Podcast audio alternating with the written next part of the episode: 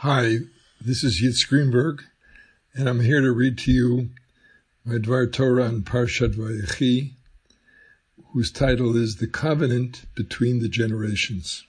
Perhaps the most important revelation in the book of Genesis is that the infinite cosmic ground of being, God, loves the trivial, as it were, finite creatures on this puny planet and everywhere. Therefore, God recruits humans to join a committed love relationship, covenant, for the purpose of together repairing creation's flaws and perfecting human societies.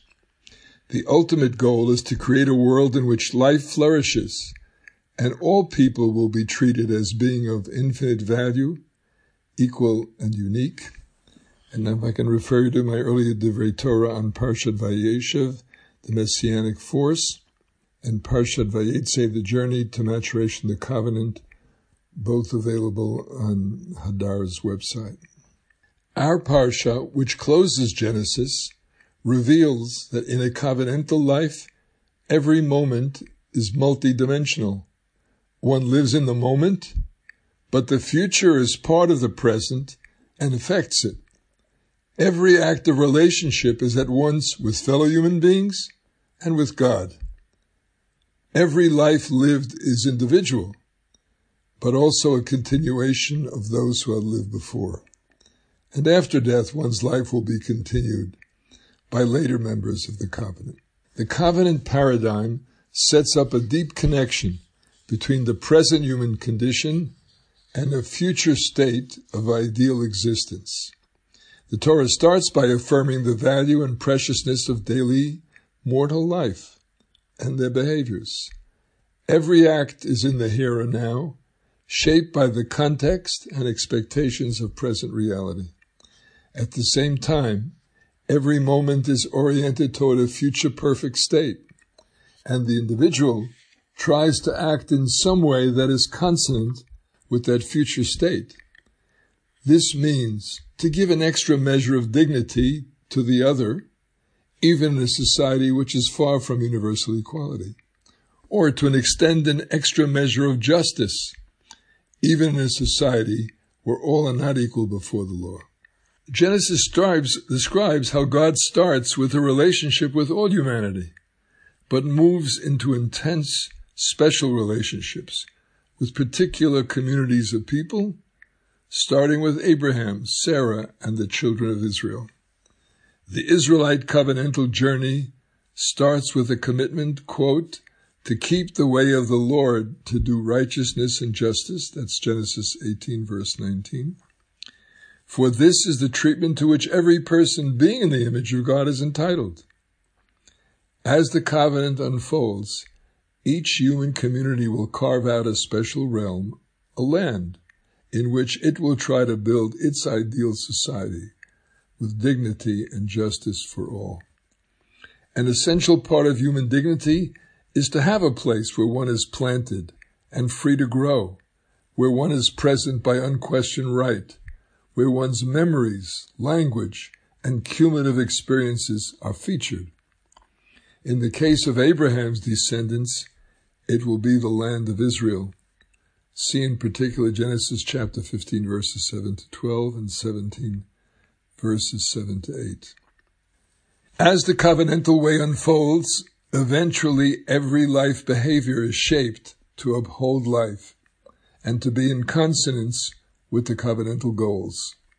The concept of ritual behavior also develops, although mostly after the Exodus and Sinai events, in which stylized behaviors remind people that they are members of a distinctive covenantal community, e.g. such behaviors as circumcision, Shabbat, Kashrut, sabbatical year, and with special historical experiences and memories, e.g. Passover, Shavuot, Sukkot, and other Exodus reminders. These markers surround people and provide a context for their behaviors as they go through individual lives and their life experiences. Most human life behaviors, such as working, eating, speaking, are the same for covenantal and non-covenantal people.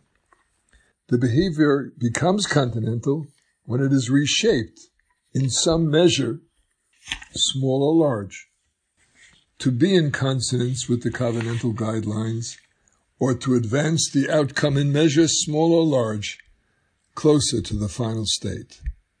Thus, Abraham's staff herd sheep in capital, but they dig their own water wells from place to place so as not to drain others' water supplies. See Genesis 21:24, verses 28 to 31. See Genesis 26, verses 18 to 25 and 32.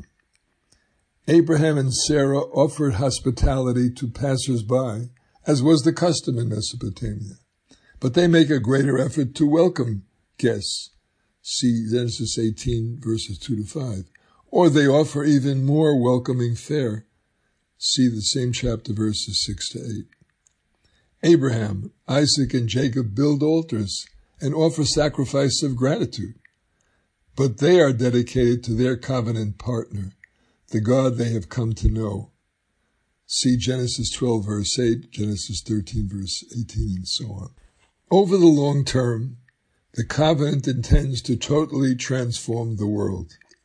The goal is to overcome the enemies of life, such as poverty and hunger, oppression and inequality, war and sickness, and to improve the quality of life.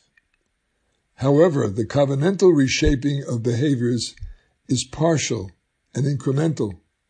For example, the Torah does not offer a vision for perfect economic equality at once. It offers private property with amelioration of inequality through helping families keep their ancestral lands, i.e. a source of income, through interest-free loans, through regular forgiveness of loans every seventh year, and outright tzedakah or charity. The incremental approach is deeply respectful of human beings, because people, be they wealthy or poor, are more receptive to gradual change. The covenantal method suggests that a 2% improvement done 50 times in the course of history will give a 100% result, but without the backlash or breakdowns which often occur when a total change is attempted in one generation. However, the incremental approach works only if the next generation pushes off from the previous upgrade rather than relapsing. The covenantal approach therefore requires a constant and strong emphasis on education. This is needed to engage the next generation, to internalize the ultimate goal, and to keep the momentum of improving going. The covenant system incorporates a strong component of ritual, such as reliving the entrance into covenant, so that future generations will feel the same urge to strive for the ultimate goal and not settle for the status quo. Now, the covenant people is not a super race. The Torah shows clearly the human limitations and flaws of its key characters. Abraham and Sarah's family life is normal, facing standard problems such as health and infertility, jealousy between family members, the challenge of immigration, and fitting into a new culture without losing one's own values. The biggest challenge, however, is the succession. How to assure that the next generation takes on the covenantal mission and stays true to it in the face of internal difficulties and societal pressures. In both Abraham and Isaac's small families, children broke away during the struggle for succession and built their own tribes and kingdoms and directions in life. See Ishmael and Esau. Jacob's family is the first large one in covenantal history, yet it manages to stay together inside the covenantal tent. Despite a period of rivalry and conflict that almost led to fratricide, despite being totally uprooted and driven out of Canaan by famine, the family comes back together and stays faithful to the dream of creating a special covenantal community. Despite Joseph's unparalleled success and his incredible ascent to the highest levels of Egyptian society, he does not break away from the family vision. He and Jacob agree that his two sons, Ephraim and Manasseh, will be admitted into the family and entitled to share equally with all the brothers in the future relocation and settlement in the land of Canaan. See Genesis 48, verses 1 to 6. Jacob makes clear the continued centrality of the covenant to him. He will seek permanent roots only in the land where the covenant is to be lived out. Therefore he asks Joseph to bury him in the homeland, in the cave of Machpelah, where the ancestors Abraham and Sarah, Isaac and Rebekah, and his wife Leah are buried. Vayechi describes his triumphant final scene, where he blesses all his sons. They are one covenantal family. Even with mixed feelings and serious criticisms of some of them, he designates them all as the future 12 tribes of Israel, Genesis 49. Joseph, too, signals his priority commitment to the ongoing family covenant. He is too high up in Egyptian society to reject burial in Egypt without offending the Egyptians. Still, in true covenantal fashion, the future is a central factor in the present.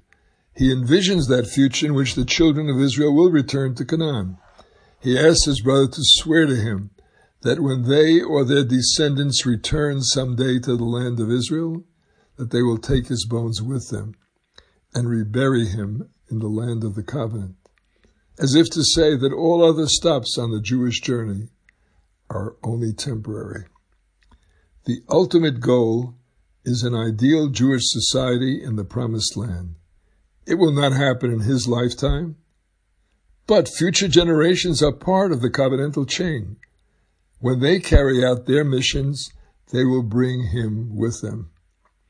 They will understand that just as his life and work made them possible, so will their future life lift up and validate his life and work. All the generations are part of one unbroken chain. Thus, Parashat Vayechi teaches us another central characteristic of covenantal living. Since the goals cannot be realized in one lifetime, each generation depends on their future descendants to complete the task. Jacob and his forefathers and foremothers have started the mission which can only be realized over many generations. A central principle of covenantal life is, quote, "You are not required to complete the work, but you are not free to desist from it." See the famous Mishnah Avot, Pirkei Avot, chapter 2, verse 16, Mishnah 16. You start the Tikkun repair, educate the community, then have faith and trust that future generations will take up the task and bring it to fruition. Jacob and Joseph asked the next generation to pledge their faithfulness to the covenant and to their forebears. In so doing, they learn another human dimension of the covenant. It is not only a lifetime commitment between God and human beings. Covenant is a loving commitment between the generations of humanity. One would be a fool to start on a journey that one can never complete, unless you believe that flesh of your flesh, bone of your bone, and those who share your dream and commitment will complete it for you and in your name. Thus the lives of all the generations are bound up one in another in a bond of love and shared hope.